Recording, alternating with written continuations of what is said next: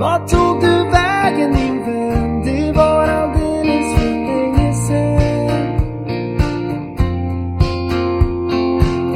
Vart tog du vägen min vän? Det var alldeles för länge sen. Vart tog du vägen min vän? God morgon, god middag eller god kväll och välkomna till detta 14 avsnitt av Vart tog du vägen-podden. I år är det 75 år sedan den första boken av Pippi Långstrump släpptes och vad passar väl då bättre än att intervjua Pippi herself, nämligen Inger Nilsson. Hör Inger berätta om hur hon kunde ha varit med i en porrfilm, om herr Nilssons beteende och om varför vissa butiker i Stockholm kan ha trott att hon var en psykopat. Vi får höra om baksidor av kändisskapet, men även de ljusa stunderna i en härlig kompott. Allt detta får ni höra precis just nu. Och vill du veta varför Millan heter så? Tjolahopp, tjata. Där bor ju Pippi Långstrump, ja där bor faktiskt jag. Ja, idag sitter vi här med en sann legend. Vi hälsar Inger Nilsson välkommen till podden. Ja, tack så mycket. Det är ju knappast den första intervjun du gör. Nej, Hur känns det att alltid få svara på frågor om din roll som Pippi? det, det blir som en vanesak nästan, eller hur ska man säga? Jag har ju inte gjort annat det är nästan hela mitt liv, så det, jag är väldigt van. Mm. Går man lite på autopilot så att säga? Ibland gör man det, ibland kan jag tycka att jag börjar tänka på annat. Jag hör hur jag rapar upp samma svar, men, men det, är, jag kan ju inte ändra på svaren för då sitter jag ju och ljuger. Så att det, det kan bli lite tjatigt kan det bli, men eh, det är ju så det är. Ja. Mm. ja. Du kommer säkert känna igen några frågor här idag också, men förhoppningsvis blir det en hel del nya med. Mm. Mitt mål med dagens avsnitt är att vi ska lära känna Inger Ja. och mer än Pippi. Mm. Så att jag börjar med, eh, var växte du upp? Jag växte upp i Kisa, det är södra Östergötland. En liten ort, eh, närmare Vimmerby än eh, Linköping, mittemellan kan man säga. På gränsen till Småland där. Mm. Där är jag född och växte upp med mamma och pappa och två bröder. Ja. Mm. Minns du ditt allra första minne? Nja, jag har för mig att jag minns att jag satt på någon garagenerfart. Mm. Men det kan hända att det var så att jag har sett någon bild när jag sitter i någon barnvagn Ja, ja. utanför huset. Så det kan vara så. Men Ja. jag, jag, vet inte riktigt. Nej. Men jag har någon sån här minnesbild av det. Men ja, jag vet inte hur gammal är man när man minns första gången. Ja, det, det är nog väldigt olika. Ja. Mitt är nog när jag var fyra år kanske, något sånt Ja. där skulle jag gissa på. Det här var nog när jag var yngre i så fall. Men eh, ja, jag minns ju. Jag har väl inte koll på tid, hur gammal jag var. Nej. Men eh, vad lekte du annars som liten? Ja, vi lekte på gatan hemma och en lekpark vi hade bakom oss. Det var ett ganska... Området eh, heter Egna hem. Det var äldre villor blandade med nya. Och när jag föddes så eh, byggde mamma och pappa det här huset. Och då fanns eh, min storebror Lasse, han var tre år då. Ehm, Och det var ganska stor gata, men bakom oss var det en lekpark. Så där höll vi ju till. Ja, och hos varann. Så var det. Var det en stor liksom kompis... Eh, vad ska man säga? Ett kompisgäng? Ja, sådär. Det var ju några ungar runt omkring där. Och man gick ibland till lekparken. Då kom det alltid någon annan och gungade med en och sådär. Vad hade du annars för intressen? Ja, jag, inget speciellt tror jag när jag var yngre. För det var mest vi lekte allt möjligt. Eh, Jag fick en lekstuga som pappa köpte, och mamma och pappa köpte som stod på tomten. Och det var väldigt kul att leka i den. Ja. Jag vet inte vad vi gjorde, men in och ut, det var, det var som ett litet hus sådär. Ja, Har du alltid haft en livlig fantasi? det har jag nog Mm. alltid haft och har. Ja. ja. Men så som åttaåring, då fick du ju rollen som Pippi. Mm. Eh, hur gick det till? Man eh, frågade på tv. Det Ja. fanns ju bara en kanal på den tiden. Och det var Hallåan som sa att nu så ska vi filma Astrids Pippi här. Eh, Det är tv då för, för tv. Och vi söker tre barn Mm. som kan spela de här rollerna. Och pappa han tittade på mig och så sa han, ska vi skicka in ett kort på dig? Ja, sa jag, det, kan, det tycker jag du kan göra, sa jag. Och vi hade varit eh, på semester faktiskt till Gotland. Eh, det visste jag ju inte då att jag skulle komma och tillbringa varenda sommar på Gotland flera år framöver. Men Mm. Ja, det var jag kommer ihåg. Det här var i augusti någon gång där och jag skulle väl börja andra klass tror jag. Det måste det ha varit. Så. Och så tog pappa det där fotot efter mycket om och men. För jag hade något munsår och såg hemsk ut och jag vet inte allt. Men till slut så hade det här munsåret läkt då, så det var väl hyfsat. Och så skickade han in den här bilden till tv då. Ja, och så blev du utvald. Det var av 8000 har jag förstått. Ja, de säger det, men det, var väl många av dem som sökte till Annika också, eller så sökte alla flickor till Pippi och sen några av dem blev Annika sen, eller så gick vidare som Annika, eller jag, jag vet inte hur det var, men de åkte runt och, och träffade alla i alla fall, eller träffade väldigt många som kunde vara eh, lämpliga. Det, det gäller ju när man letar efter barn att vi skulle ju vara mellan en viss ålder och vi fick inte vara för stora och inte för långa och inte för små. Det är sådana faktorer också som man räknar in. Jag var ju åtta då, man skulle väl vara mellan åtta och ja, vad det nu var. Och hade de hittat en Pippi då som var 12 år så tror jag det här blev väldigt svårt. Mm, Hur bra hon än hade varit för då hade hon blivit tonåring precis. helt plötsligt och, och då blir det, man växer ju, det kan man ju inte hjälpa. Nej. Hade man redan på tanke liksom att det skulle bli massa avsnitt? Eller? Nej, man hade tänkt göra de här 13 avsnitten som bygger då på boken. Eh, Och sen så hade man inte tänkt göra mer. Okej. För man hade börjat planera för Emil. Mm. Eh, Men då var det Astrid själv som sa att jag har en idé till eh, en långfilm. En sjörövarhistoria för att man kunde inte filma då Pippi i Söderhavet som den andra boken heter. För det var redan då för kontroversiellt och negerkung och allt detta som eh, hon skrev om 1945. Men det här var ju då, när var det 68? Mm. Och det var ingen bra hi- historia heller för att filma. Så då skrev hon den här sjörövarhistorien. Mm. Okej. Och då blev det en långfilm. Och sen så skrev hon också på rymmen. Och det gick undan med de där filmerna för vi växte och Pippi och Tommy och Annika, de är ju bara nio år. Mm. Och det var ju inte vi Nej, när vi precis. slutade. Ni stannade inte ni heller. Nej, det är, inte, det är inte Harry Potter som jag säger som växer utan eh, Nej. Ja. Jag läste någonstans också att eh, det var bland de första gångerna som du sov borta under inspelningarna. Stämmer det? Mm, Ja, nästan. Eh, Jag hade varit hos mina kusiner i Norrköping på deras eh, sommarställe. En vecka, alldeles själv. Eh, Sen hade jag ju varit då på Gotland med mina föräldrar och vi hade varit i Dalarna vet jag. Lite nere i Småland. Man reste ju inte så mycket på den här tiden. När, när jag var liten så hade ju inte vi, vi hade ju inte bil eller något sånt. Och det kan man ju tycka konstigt på landet. Det var ju ingen storstad men eh, vi hade ju inte råd med det och sen så fick vi det så småningom och då kunde vi åka lite. Men var, man kan säga att det var andra gången som jag var ifrån mina föräldrar. Ja, det var det. Mm. Hur var det då?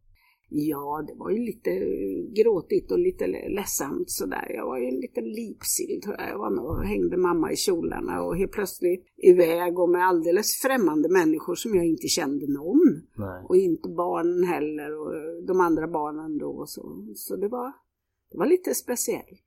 Hur kunde det se ut eh, vid sidan om filminspelningen? Vad, vad gjorde ni barn till exempel? Vi bodde ju tillsammans och vi fick ju läsa läxor på kvällarna. Ja. Så vi hängde med i skolan. Och så hade vi som en barnflicka eller guvernant kan man säga som var lärarinna också. Så hon läste ju med oss på kvällarna. Men jag har inte så starkt minne av det här. Alltså, hur vi gjorde äh, fyllde i alla böcker och räknade alla tal och allt sånt där. Mm. I den åldern när man går i skolan, då är, man är ju, det är mycket där att vara i skolan och lära sig att sitta still och lyssna och det kanske inte är så mycket uppgifter. Nu ska du räkna allt det här och skriva allt det här, men vi gjorde nog det vi skulle i alla fall. Hur fungerade det med manus och sådär? Behövde ni liksom plugga det? Nej. Blev det att ni, lek, ni skulle leka rollen så att säga? Nej, alltså vi fick inte läsa manus för det var regissören Olle Hellboms regiidé. Han hade prövat det tidigare då med eh, Saltkråkan, Tjorven och alla. Och han gjorde så att han sa till oss vad vi skulle säga. Och så gör vi så här, sa han. Och så ja, sa vi efter honom och så visade han hur vi skulle gå och stå. Och så repeterade vi. Och det var inte så där, nu leker vi att du är sån och sån, utan man liksom bara var. Jag var ju då utklädd till Pippi och man säger med peruk och med kläder och sådär. Så det i sig blir ju, ja roligt i sig. För folk säger, åh, du, du spelade Pippi och tänkte du att nu ska du vara så här tjoflöjtglad och sådär. Nej, jag tänkte inte alls, jag bara gjorde. Mm. Men det var mycket kläder och omgivningen och det jag sa som gjorde att det blev en karaktär av det. Ja. Men var mycket också även hur du själv skulle ha sagt saker eller är det mer rollen? Det är nog rollen. Jag, jag vet ju att Pippi, hon pratar ju lite speciellt. Mm. Det är lite sådär, hon är lite lillgammal om man ska säga och lite eh, svåra ord och hon vänder och vrider på det. Och, och det var lite knepigt att, att lära mig det, för så pratade inte jag som åttaåring. Det Nej. gjorde nog ingen åttaåring. Eh, och långa haranger ibland, men det gick. Ja. Pippi blev ju annars en snabb tittarsuccé. Ja. Eh, men kunde du ändå känna att du hade en normal uppväxt? Ja, så normal man kan ha när man har varit med om det jag hade varit med om. Fram och tillbaks var jag ju till skolan, jag kommer inte ihåg riktigt men... Och sen så, ja, det blev så, så normalt det kunde bli med Mm. kompisar och så. Hur upplevde du kändisskapet som liten? Ja, alltså det, det var ju det här, det kom ju väldigt mycket journalister hem till oss. Min pappa var ju journalist, så det var ju lite intressekonflikt där för honom. För han sa att "Ah, du måste, vara, du måste ställa upp nu, det gör man här mot journalister. Ja, så gjorde jag det. Det var ju bara att de, när de hade åkt hela vägen från Stockholm till lilla Kisa, då tyckte de att de skulle få vara där väldigt länge Okej. och skulle ta en miljon bilder, därför jag inte tycker om att bli fotograferad.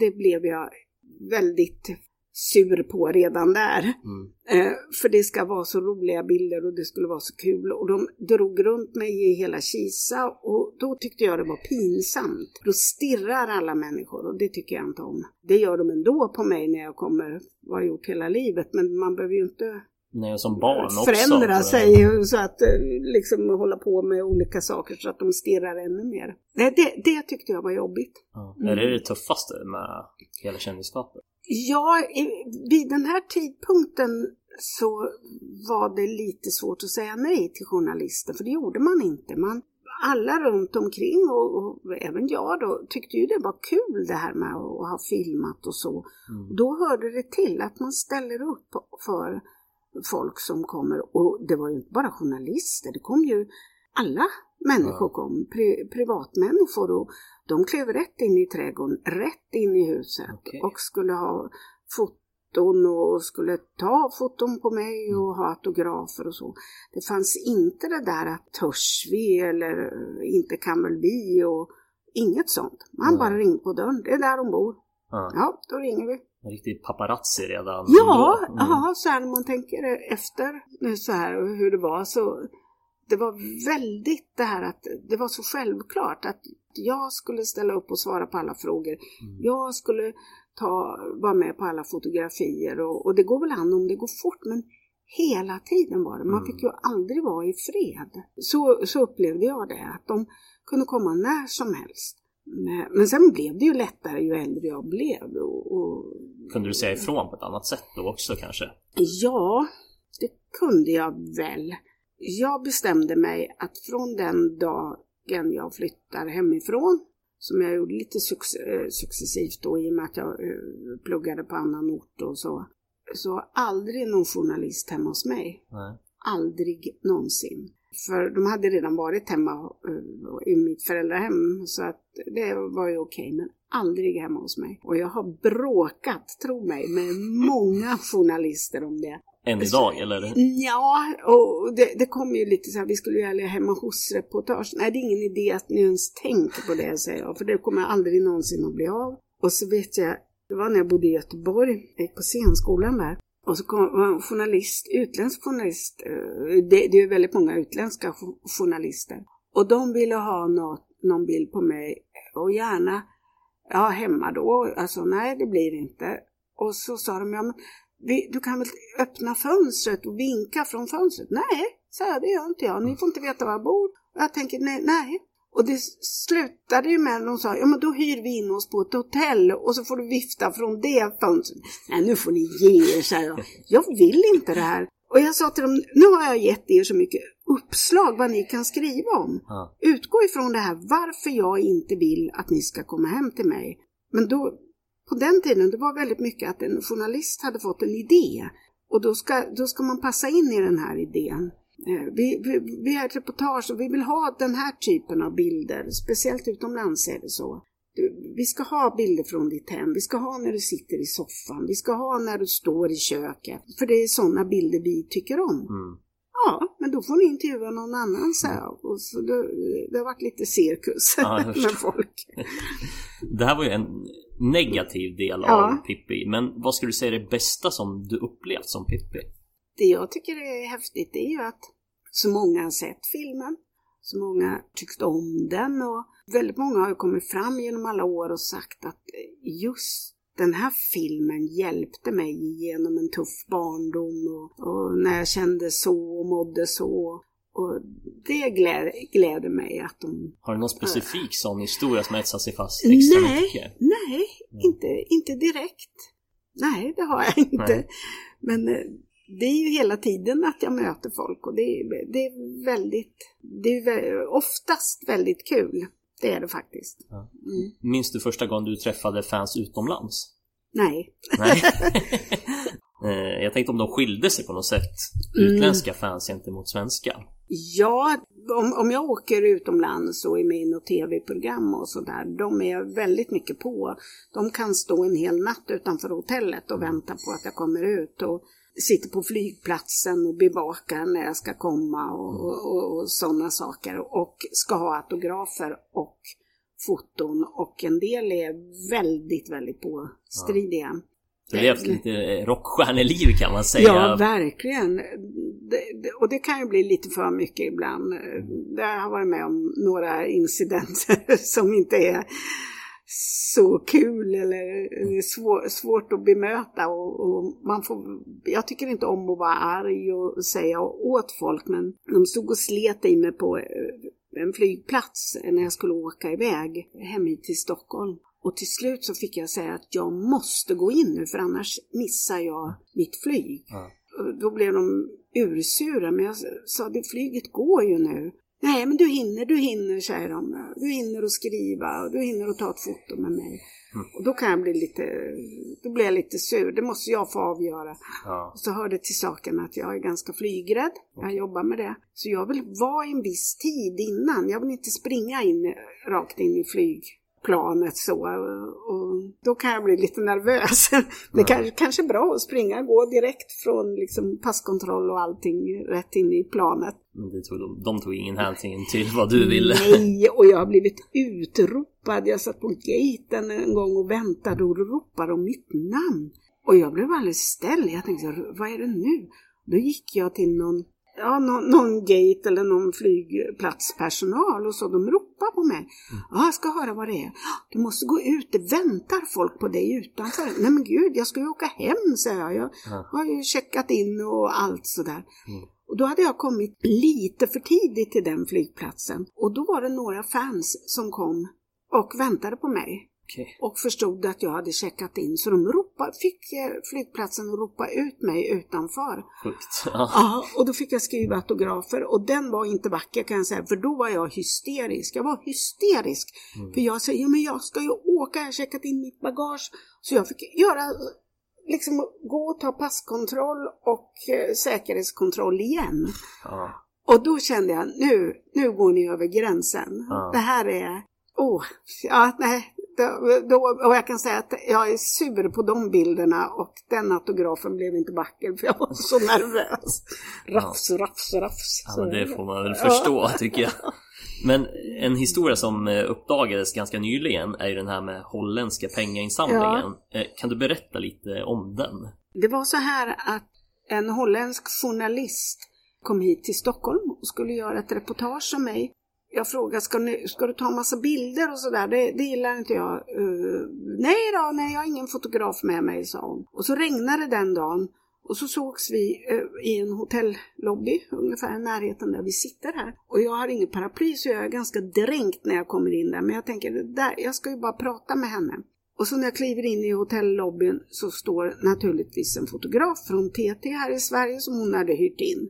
Och jag blev ju sur och, och jag såg ut som en dränkt katt och jag hade ingen smink, jag hade ing, ja, det var jättehemskt. Men jag fixade väl till mig så gott jag kunde och, och han fick ta några bilder. Och jag tänkte, ja, ja, det där publiceras bara i Holland och så får det väl vara.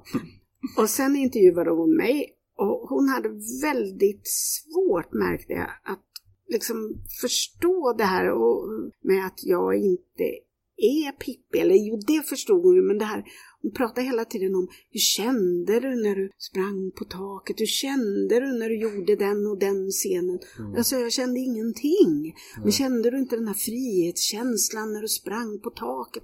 Men titta på filmen, så här, du ser ju hur bilden är tagen hela filmteamet uppe på taket. Och det var mm. verkligen allt annat än frihetskänsla. Jag är fastbunden och när det är närbild så står de och håller i mina fötter så jag inte ska trilla ner.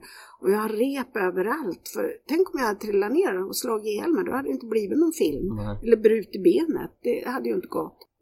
Den här känslan som förmedlas i filmen, den är så kort för mig när man filmar. Och, och man hinner inte tänka. På teaterscenen äh, känner man, men inte så mycket framför kameran. Nej. Eller jag gjorde inte det i alla fall. Men hon återkom till det här hela tiden och så tyckte hon väl att jag såg ut som en dränkt katt och det var jag ju just då. Och så tyckte hon att varför jobbar inte du på Dramaten, stora teatern här, och, mm. eftersom du är så känd och jag sa det går inte till så. Eh, det är snarare tvärtom i Sverige att eh, det är inte så bra varit barnskådis och mm. det, man, det vänds gärna emot den och, och sådär. Och jag har inte läst den här artikeln men jag tror att hon skrev att hon nog blev lite besviken. Okay. Mm. Att hon skulle vilja att jag satt där i mitt eh, guldslott och, och var jätterik och, och, fick göra vad jag ville och, och, så. För det tyckte hon att, att så skulle jag ha det. Det låter verkligen som ett sånt här exempel som du sa tidigare, att de hade bestämt redan hur ja, den här artikeln ja. skulle vara. Ja, jag, jag har märkt det. Eh, många faktiskt yngre journalister har en bild av eh, när de träffar mig att wow, hon måste vara sån och sån och det här måste ha inneburit att hon kan göra det och det och det. Mm. Och sen var det två konstnärinnor faktiskt som började att skriva om det här. De kände inte varandra och de sa men vi läste om henne och jag tror inte det var ingen, det ingen tragisk artikel eller något sånt där men nu är vi påminda om att eh, hon har blivit äldre och hon som förgyllde vår barndom och lite sådär. Alla som gillar Pippi, sätt in en spänn på det här kontot eller något sånt där. Ja. Det var väl så. Och så, så blev det väldigt mycket pengar. Ja. Vad, vad gjorde ni med pengarna? Det var per och Maria, Tommy, Annika och jag, vi var där så vi delade upp de här och så får vi se vad som händer mm. med det det var en väldigt fantastisk gest. Först blev jag väldigt arg för jag sa att jag behöver ingen välgörenhet. Men det, det, var liksom inte, det var inte, det är inte välgörenhet utan det var bara ett sätt för folk att säga wow, vi tycker de här filmerna är bra. Jag sätter in en tia på det här, jag swishar en tia eller något sånt där. Det var väl något sånt. Ja. Men det återstår att se vad ni ska göra av med pengarna. Ja, det får mm. vi se. Och jag vet ju inte om den här artikeln, eh, hur den blev, men jag kan tänka mig att den kanske blev lite som att jag kom till Sverige och jag ska intervjua hon som har spelat Pippi och det visar sig att hon inte bor i ett guldslott och hon mm. är inte jätterik och hon, ja, mm får inte alla jobb hon pekar på och allt sånt där. Uppenbarligen i alla fall så har du väldigt mycket fans runt om i världen mm. eh, som har väldigt bra koll på dig. Men nu tänkte jag testa om du har koll på deras språk. Oh, det här du, blir intressant. Ja, du ska nämligen få höra Pippi Långstrump på fem olika språk. Mm. Och så tänkte jag om du kan gissa vilket land det kommer ifrån. Oh, mm. Mm. Det här har du inte gjort förut kanske? Nej, jo, jag, jag, jag har fått berättat för mig eh, från någon, men det var ett par år sedan så minnet ja. är sämre nu. Yes. Men vi, vi testar det här då, ja. får du höra den första. Mm. Det måste vara italienska. Det stämmer bra det. ja. Ja, snyggt. Mm. Då har du ett rätt här. Då tar vi nummer två. Pippi Langkous. Det är holländska. Jajamän, Ja, det Landhaus. sitter i nu. Ja. Den här kanske är lite klurigare då. Pipi Poncho Sanka. Det lät lite... Eh, oh, på, så här, portugisiska eller något. Kan det vara serbiska, tjeckiska, något Ja. sånt? Det håller. Jag säger serbiska. Tyvärr, det var polska. nästan, Ja, nästan. det, det är Ja. i krokarna Ja. Nummer fyra då. Pippi Långsocker. Oh, vad kan det vara? Mm. Det var inte bästa rösten, det hör jag Nej. själv nu. Vi säger att han sluddrar lite. Det kan vara... Eh, har ingen aning. Kan det vara serbiska då? Nej, det här var isländska faktiskt. Jag tror det var något långsocker. Vi eh, hoppar på den eh, sista då. Mm. Pippi Långstocking. Mm. Jag tycker jag hör stocking någonstans där i... i men det var det nog inte. Nu är vi i Asien kan jag säga. Jaha, då är det säkert thailändska. Nej, det var japanska. Ah! Men du tog i alla fall två där. Två av fem. Ja, Ja. det är väl godkänt tycker jag Ja, ändå. det, ja, det finns betydligt fler språk som den är utgiven på som bok och även film vet jag i alla fall. Ja, ja, det fanns många språk att välja på. nu tänkte jag fråga här, du har ju svarat säkert på hur din relation med Tommy och Annika ser ut många gånger. Men jag undrar hur eh, din relation såg ut med Prussiluskan och Kling och Klang? Ja, den var nog ganska bra. Nu är det ju så att Prussiluskan spelades av eh, en tysk skådespelerska, Margot Troger hette hon. Och eh, vi kunde ju inte riktigt prata med varandra, men det gick ju bra eh, ändå. Jag kunde ingen engelska på den tiden så, och ingen tyska då. Men det, det funkade bra.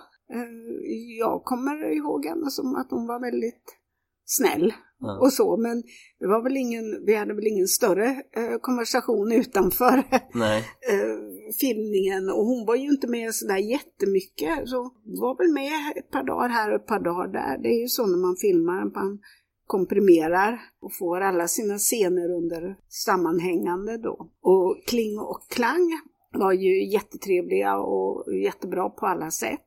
Och nu ska vi se, är det Klang? Ja, vem som är vem.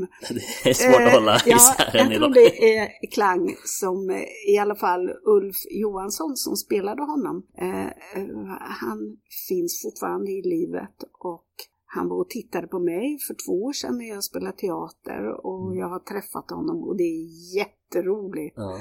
Jag har träffat hans dotter och, och sådär och det, det känns jättebra Ja, att vi har eh, fått den kontakten här nu lite grann så här på, på äldre dagar får man väl säga efter många år då. Vi måste även nämna här Herr Nilsson. Ja, Det har du pratat om många gånger, men eh, hur var den relationen? ja, det var nog ingen speciell relation för att han, en sån apa då var inte så lätt att eh, hålla i. Nej. Och det gör ju aldrig, man ser mig aldrig hålla i herr Nilsson. För han kände ju inte mig så väl och tyckte nog inte om den här situationen Nej. egentligen. Men han kom härifrån Stockholm och han bodde hemma hos en familj. Okej. För på den tiden fick man ha apor som husdjur.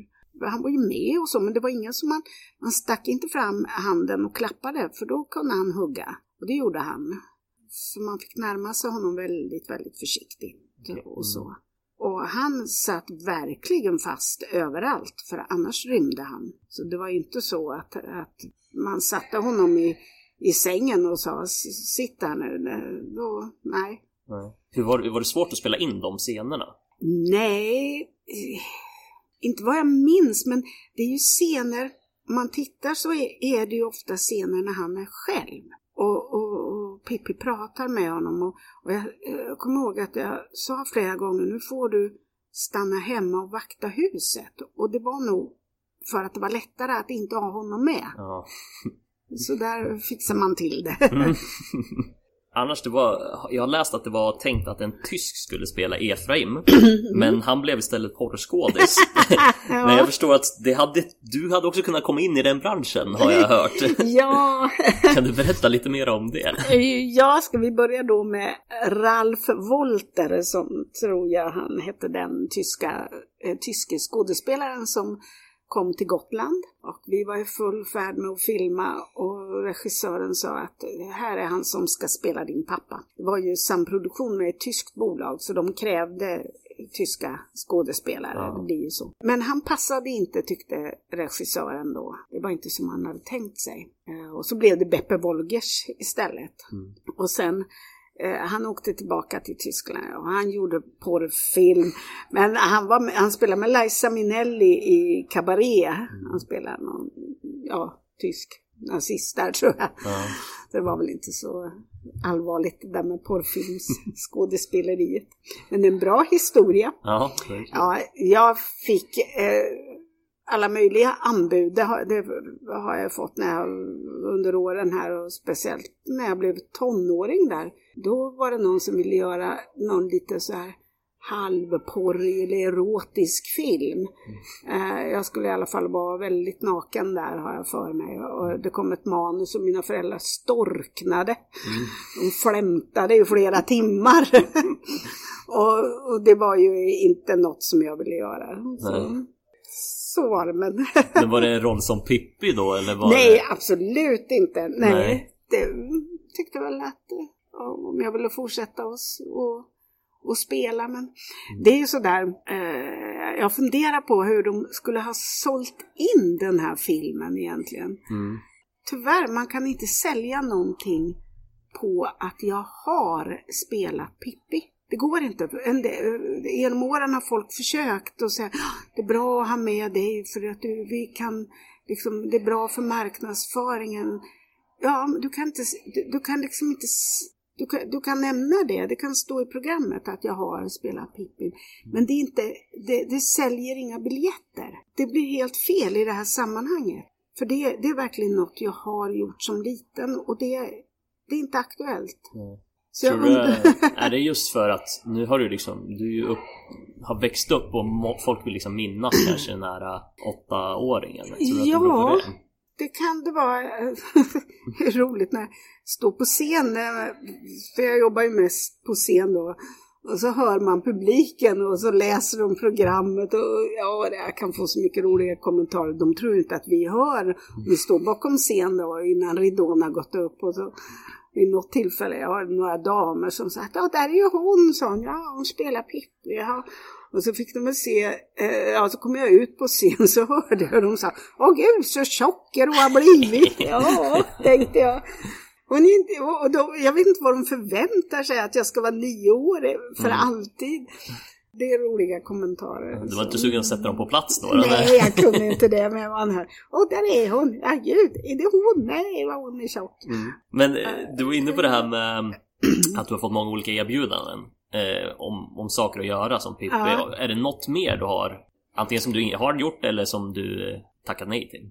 Nej, det, det är väl bara det att jag, jag, jag har inte gjort speciellt mycket reklam och så. Och, men jag har fått förfrågningar och då får jag ju alltid direkt gå, gå på, eh, numera mera gör jag det, och så frågar jag hur, varför vill ni ha mig till det här? Mm. Och när jag liksom får skrapa lite på ytan så märker jag att de vill försöka lansera det som eh, med någonting med stark och rödhårig och vad som helst. Och, och då säger jag att det kan inte göra för jag äger ju inte rättigheterna till karaktären. Nej. Och eh, man tycker att många borde förstå det vid det här laget. Men då kan de inte riktigt separera det. Och jag sa att ni kan inte skriva om mig och skriva ordet stark och rödhårig i samma mening. Det går inte, för då är ni inne på något helt...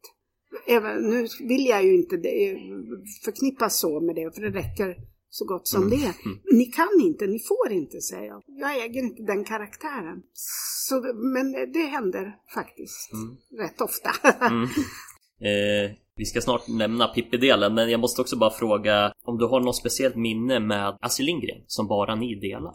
Ja, jag träffade ju henne då när vi filmade och sen fortsatte vi att hålla kontakten och träffades med ojämna mellanrum, som jag brukar säga. Och det var mycket, mycket trevligt eh, att prata med henne. Hon var en mycket trevlig person och kunnig och rolig och ja, intressant. Så eh, jag har eh, flera tillfällen där vi satt och resonerade men de är privata. Ja, så det får de vara. Hur, hur såg det ut när ni resonerade? Var det mer liksom, hade ni en middag eller var det... Ja, det var det väl. Ibland käkade vi tror jag, men det var mest vi drack kaffe och sådär. Mm. Jag var och hälsade på henne. Hon har ju bott i Stockholm hela tiden och jag har ju inte bott här. Nej. Ja, de senaste 20 åren. Men Yes. Eh, vet du vad, då tycker jag vi lämnar Pippi-delen nu och fokuserar på Inger Mm. istället. Men jag måste ju ställa min fråga som jag alltid gör i podden och det är vart tog du vägen efter Pippi-rollerna?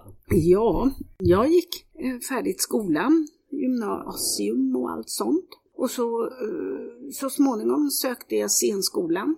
Och efter åren där så har jag arbetat som skådespelare.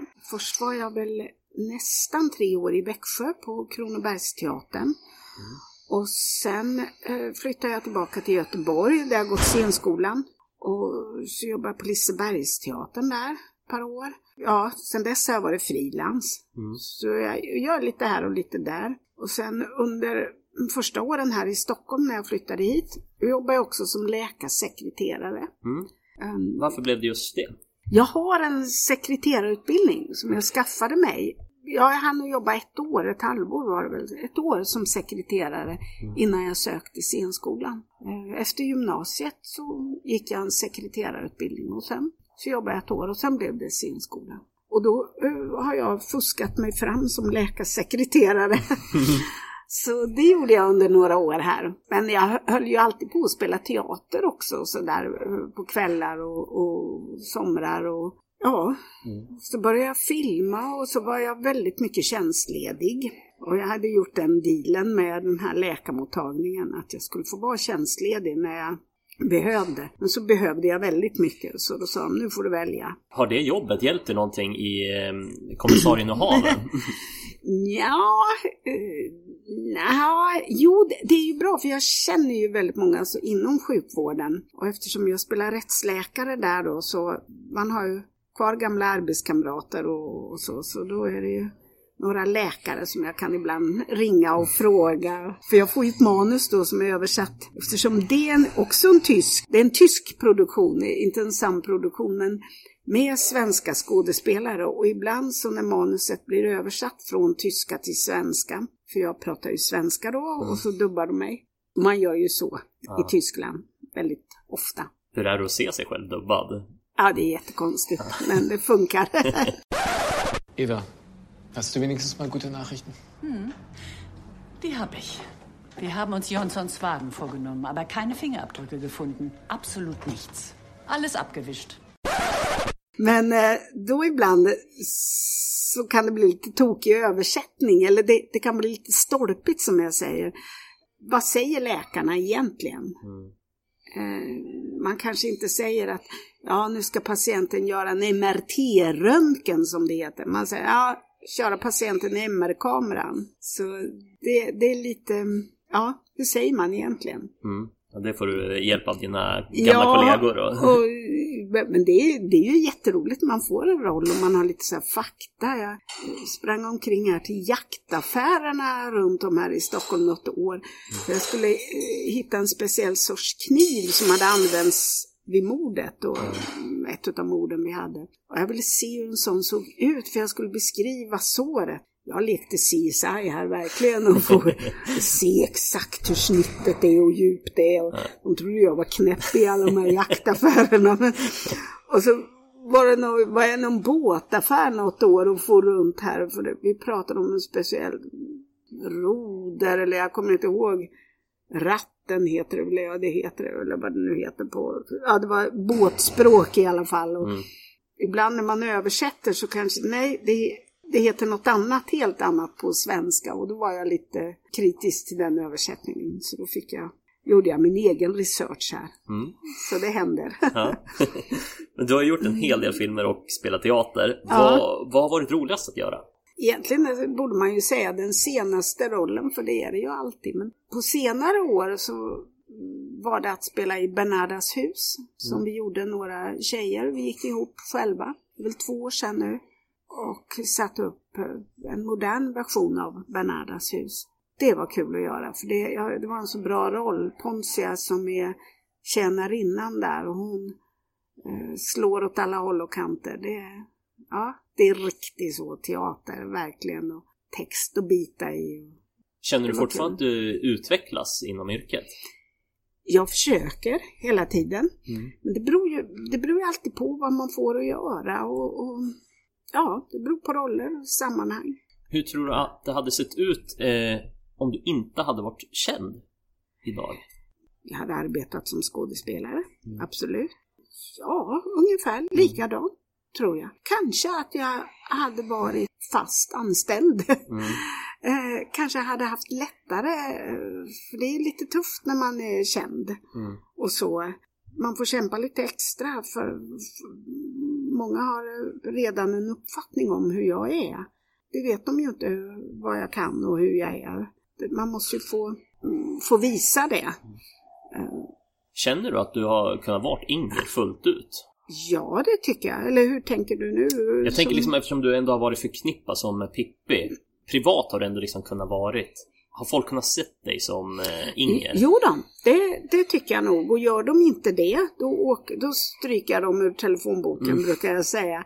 Jag märker ju när jag träffar folk, och det beror på i, i, i alla situationer, arbete, vänskap, bekanta, sådär. Om de inte kan släppa det här eh, pippifiltret som jag säger, att de hela tiden kommer tillbaka i när vi pratar och resonerar och ska jämföra och liknelser med Pippi. Eh, Man kan göra det i början, men om de inte släpper det, Mm. då kommer ju vi inte umgås mer och måste vi arbeta ihop, då får man ta det där snacket och säga att nu, du får gärna se Pippi när du tittar på mig, men du måste tänka Inger. Mm. För tänker du inte Inger så blir allt fel. Det, det går inte, vi får ingen normal relation. och Vi kan inte utvecklas ihop, vi kan inte jobba ihop. Du kan inte eh, stå här, vi ska spela kärlekspar och tro att du ska kyssa Pippi när det är mig du ska kyssa. Eller det är rollen du ska kyssa. Du måste tänka in en annan roll. Och det är inte alltid det lättaste för folk. För Nej. just den Pippi-karaktären är så eh, stark för väldigt många och jag åker ju med liksom på tåget då. Mm. Men vem är då Inger? Hur skulle du beskriva dig själv som person? Ja, jag är nog eh, social ensamvarg brukar jag säga ibland. Jag tycker om att vara social men jag tycker också om att vara själv. Social ensamvarg? Det, Ja. är- det är väl en bra beskrivning? Ja. Men du, tidigare då frågade jag vad det bästa du upplevt som Pippi var. Nu tänkte jag att jag vänder på det och frågar vad är det finaste som Inger har fått uppleva? Ja, det är mycket här i livet, det är det verkligen. Men eh, arbetsmässigt så är det ju när man står på scen, de här ögonblicken när man möter publiken. Det är ju, ja, det är ju guld värt. Mm. Och privat då? Har du något? Ja, jag har väl massor av ögonblick som har varit fantastiska och sådär. Mm. Familj och vänner så. Jag har inget direkt sådär, åh det är mitt bästa minne. Jag kommer ju komma på det här efteråt när vi har slutat den här intervjun. Men, men eh, nej, jag har inte sådär som att wow, det här är... Jag hade kalas förra året när jag fyllde år. Mm. Du fyller Och- 60 va? Ja. Mm. ja, först skulle jag inte ha, ha något kalas eller jag visste varken ut eller in och så var det någon jag pratade med som sa det är klart du ska fira, man ska alltid fira. Och då blir det som det blir för mig att oj då, nu måste vi fixa det här ganska snabbt. Mm. Jag planerar inte så väl. Men kompis som har restaurang och, och den var ledig i ett litet rum där och, och så bjöd jag ihop ett gäng. Och det blev så där alldeles perfekt så som jag ville att det skulle vara. Kul. Och det var, ja, det var riktigt, riktigt roligt. Det var bara de allra, allra liksom närmaste. Och att eh, mina bröder eh, med sina respektive kunde komma upp hit. Det är inte alltid så lätt att vi samlas för de bor inte här i Stockholm. Och det är som för alla andra, det är inte alltid lätt att få ihop det. Alla jobbar och det ska funka. Ja, men vad härligt. Ja, så det var, det var perfekt. Allt var perfekt där. Ja. Ja. Du, nu har vi fått eh, veta lite mer om dig och ditt liv, hur det ser ut idag. Ja. Men jag tänkte att vi skulle testa att gå en alternativ väg för att se hur ditt liv hade kunnat se ut. Mm. Eh, så du får eh, några frågor här så får Ja. du säga vad som passar bäst då. Mm. Om du fick välja. Mm. Skulle du vara känd eller inte? Åh, det är svårt. Ehm, det är ju spännande att inte vara känd kan jag tänka mig, för jag har ju alltid varit känd.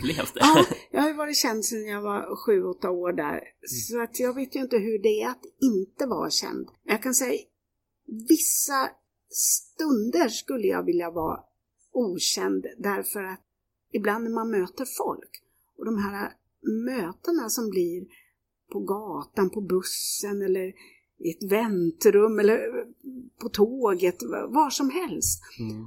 Och man förenas i något samtal om allt ifrån väder och vind till hur läget är och vad som händer och sker. Och de stunderna tycker jag är fantastiska. Mm.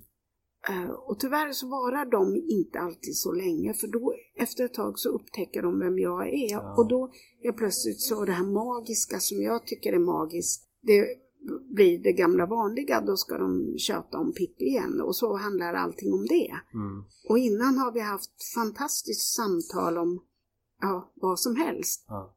Då kan jag önska att, åh vad det hade varit häftigt att, att inte vara känd.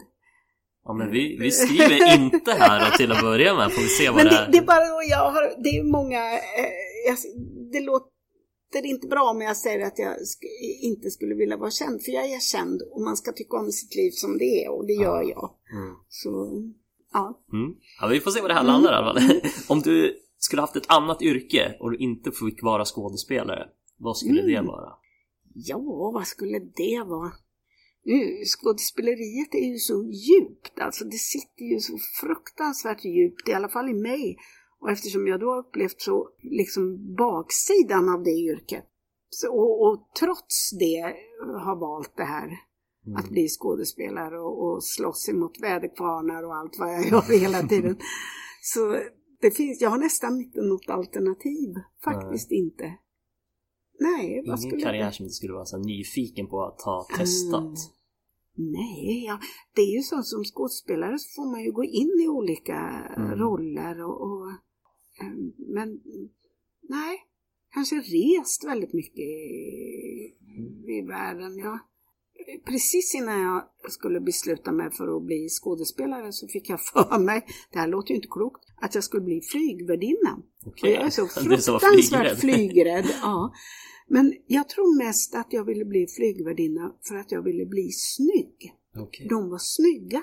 Och jag ville bli den där tjusiga, snygga. Och då tänkte jag om jag blir flygvärdinna då kan ingen eh, hålla på och tjafsa om Pippi längre för att då är jag automatiskt snygg och vacker och står där och viftar och visar nödutgångar och bakåt och framåt och allt sådär och är snygg. Eh, För det fick jag aldrig vara då när jag växte upp för då skulle jag bara vara rolig liksom. Ja. Ja, men vi skriver flygvärdinna Ja. så länge då. eh, var hade du velat bo någonstans?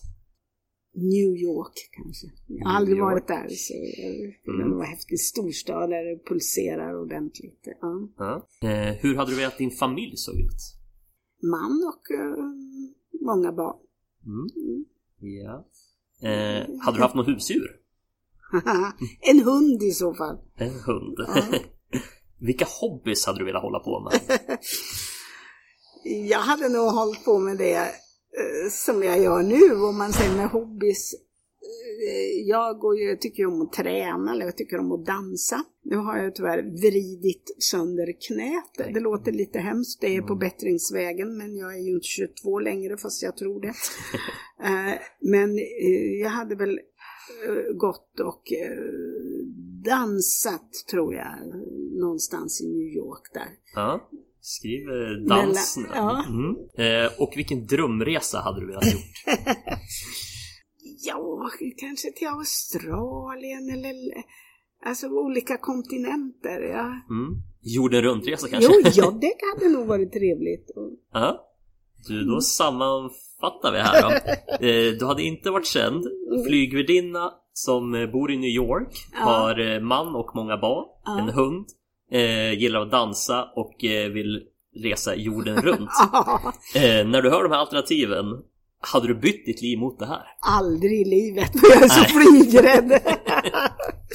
Nej, det hade jag inte. En liten hund skulle jag gärna vilja ha, men det går inte i mitt yrke Mm. här. Eh, Och flygvärdinna, det, det, är ju, det är ju ett sätt att bota sin flygrädsla. Mm. Det är ju bara att göra. Och flyga mycket. Eh, New York står ju kvar, så det har jag kvar att uppleva. Mm. Jag har inga barn och det är ju så egna barn får jag inte men jag får väl gifta mig med någon som har väldigt många barn. Mm. Så det, möjligheterna kvarstår. Mm. Vad var det mer? Resa? Ja, Ja, jo men det, det världen finns ju kvar. Mm. så det, Nej, men då väljer du ditt egna liv som du har Ja, idag och så kan du ja, ta in det här jag något sätt. kompletterar lite där. Ja. Eh, Du har varit inne kanske lite på det här, men eh, vad saknar du mest i ditt liv? ja, Du sa ju att du gärna ville ha en hund, men... Ja, det hade varit trevligt eh, och så, men det, går, det fungerar ju inte. Mm, Det jag kanske saknar mest är väl i så fall att jag inte har några egna barn. Det hade varit fantastiskt, Mm. men nu blev det inte så. Det är ingenting du grubblar över? Eh, Är, är det en liten nej. sorg? Eller? Eh, Det, kan, det är en sorg, men det är inget jag grubblar över, för det är ingenting som... Det är inte föränderligt. Nej. Så, det går ju inte att backa tiden. Eh, Däremot så eh, kan jag ju se till att omge mig med barn och så. Mm. Och kanske ha förmånen att leva med någon som har barn. Det skulle vara kul. Då är det väl lite större barn. Men det är, jag har gudbarn och jag har brorsbarn och till och med brorsbarnbarn. Ehm, Ja, så det finns barn i min omgivning i alla fall. Eh, som sagt så har du fått svara ofta på många samma frågor och så. Mm. Men skulle du kunna berätta någonting som ingen vet om dig? Nej. Nej, du, du har delat med dig av alla. Eh, ja, det finns säkert något, men eh, jag, eh, jag är lite sådär, jag vill ju vara lite hemlig. Jag håller ju lite på vissa grejer. För jag tyckte ett tag att, att jag skulle vända ut och in på mig själv hela tiden, hela tiden, hela tiden. Och så bestämde jag att vissa saker, just som det här att jag aldrig släpper in någon hemma hos mig. Och, ja, jag är väldigt försiktig med vissa grejer. Och det, det är nog mest bara för att känna att det här är mitt, mitt och bara mitt. Mm. Sen kan det vara en... Jag liksom inte berättar, för folk får inte veta vilken typ av kaffebryggare jag har eller vad Nej. du vet sådär, det, vilken färg jag har på min soffa eller så. Det, det, det är klart en del vet, men det, jag känner att man, man har behov också av Privatlivet. ett privatliv och kanske ibland som en del säger, man har ett privatliv och man har också ett hemligt liv. Det, sen är det, det, det är inte så Det kanske hör här med... sensationellt men det, det Det hör väl ihop med det här sociala ensamvargen kanske på ett sätt? Ja, det, och framförallt för mig har det ihop med att jag var så, just när jag växte upp så blev jag som lite allmänt gods, tycker jag. Eh, Att folk hade rätt att, att tycka vad de ville om mig och, och säga vad de ville och det är jag väl inte så känslig för men också det här ibland när man var ute, folk slet och drog i en och det, och det här att du ska bara tycka så och känna så, då, då blir jag förbannad. För det, jag måste få bestämma själv. Mm. Och så vill, vill alla människor ha det, tror jag. Då, då drar jag ner den där jalusin som jag säger. Det här är mitt, mitt, bara mitt. En lite udda grej i alla fall som jag har läst att du gillar, det är råbiff och semlor. Ja, det är sant. Kanske inte på samma gång, fast det kan jag nog slicka in med bägge. Det går Vad är det som gör dem så älskvärda? Ja, nej, jag bara tycker det är gott. Råbiff är som favorit och semlor, jag tillhör ju de som eh, ha det året runt. Nej, men eh, bara julafton är över så, och annandagen och sen är jag nog igång. De börjar ju sälja då, i annandagen sådär, eller juldagen, då är jag nog igång lite där. Ja, så äter jag tills de tar slut. Mm. Men om du skulle ha en middagsbjudning då, vad är det som serveras? Är det råbiff och semlor eller vad, vad skulle du bjuda på? Ja, gärna. Men Mm. då är ingen som kommer för det är jag ensam om att gilla tror jag i min bekantskapskrets där. Ja. Och ingen sockerdricka till förmodar jag heller att det skulle bli. Nej, nej, nu tänker du Pippi där. Mm, precis. Ja, nej. Jag kan säga sockerdricka tror jag inte ens finns längre. Ja, det är knappt att man ser det idag. Men är, är du duktig på att laga mat? Jag är helt värdelös. Jag bjuder aldrig någon på middag för jag mm, kan inte laga mat. Nej. Så då- då, eh, råbiff skulle jag väl kunna eh, klämma fram för det är ju det är ju bara att lägga upp råbiffen och så får det andra är liksom ställa fram och så är det bara att göra ihop det. Men ja, Eh, till sist skulle jag vilja prata lite om framtiden också. Du fyllde ju 60 här om året, men hur hoppas du att din eh, framtid ser ut? massor av spännande jobb. Eh, Som skådespelare så det är lite dubbelt för att eh, vi struntar ju egentligen i, i vad det står i pressbetyget så att säga, hur gamla vi är. Det, man får ju roller efter om man passar för det eller inte. Och jag hoppas att få massa bra och spännande roller. Men eh, tyvärr så skrivs det mest när det gäller tv och film och så här för just väldigt, väldigt unga människor. Eh, Så jag önskar ju att man skriver mer att det finns äldre människor som, och inte bara mormor och mammor och, och, och sådär utan folk. Det handlar om kvinnor i min ålder. Det finns ingen tanke på att skriva någonting själv? Nej, inte, nej. Mm. Det har, eh, har jag inte. Nej. Skulle säkert kan komma med idéer om någon skriver och, och säger vad tycker du ska hända härnäst? Jo, det där vore kul, det vore kul sådär. Men jag har inte något behov av att skriva eller jag kan inte det. Nej. Jag, jag vill spela, Mm. spelare. Vad är det för projekt som ligger fram, framöver nu som du ändå vet om?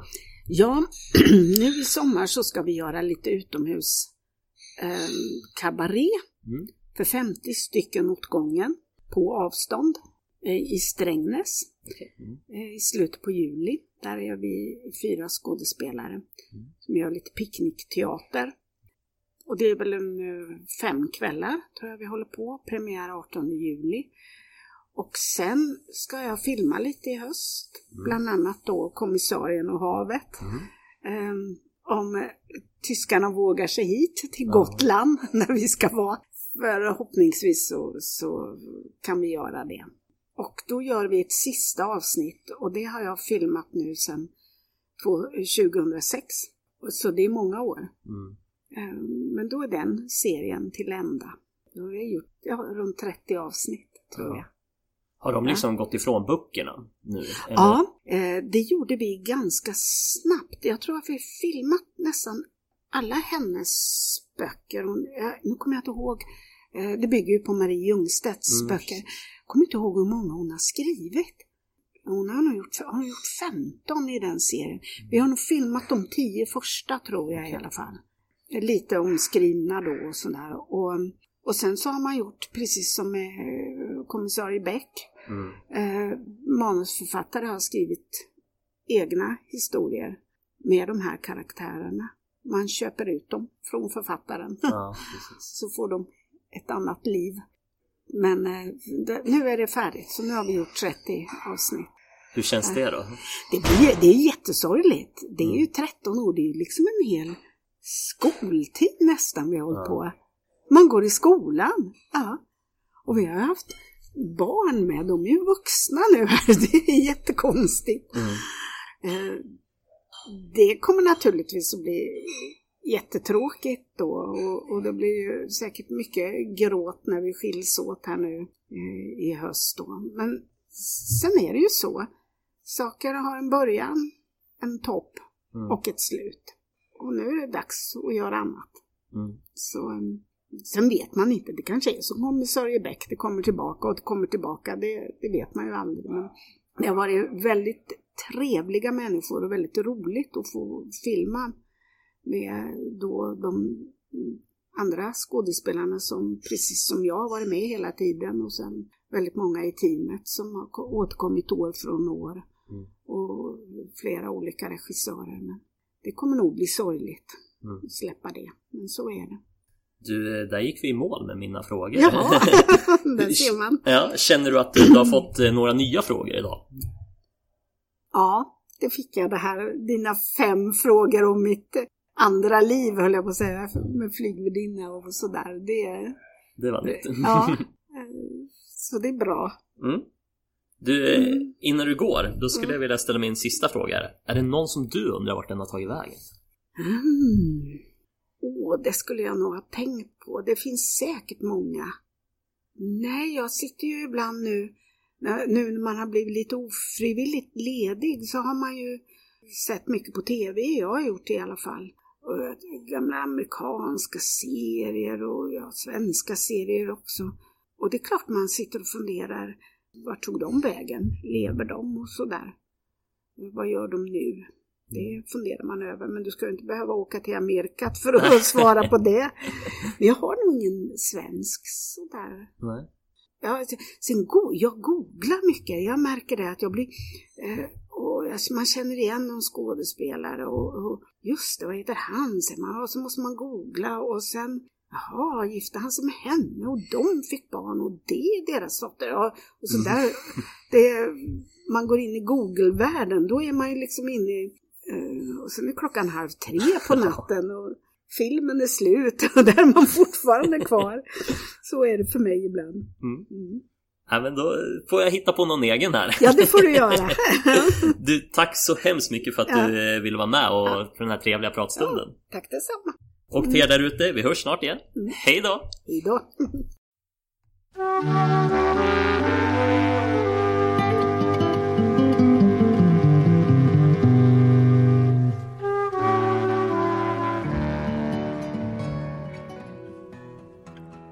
Vi tackar Inger Nilsson så hjärtligt för detta 14 avsnitt av podden. Som vanligt får ni hemskt gärna höra av er på Instagram med era synpunkter vad det än må vara. Som ni också säkert redan förstått så spelas detta avsnitt in i juni och det är därför tyvärr för sent att se Ingers föreställning i Strängnäs. Men vem vet, kanske kommer de tillbaka nästa år. Den som lever får helt enkelt se. Då återstår det väl bara för mig att tacka för att ni lyssnat, så hörs vi igen om en vecka. Hej då!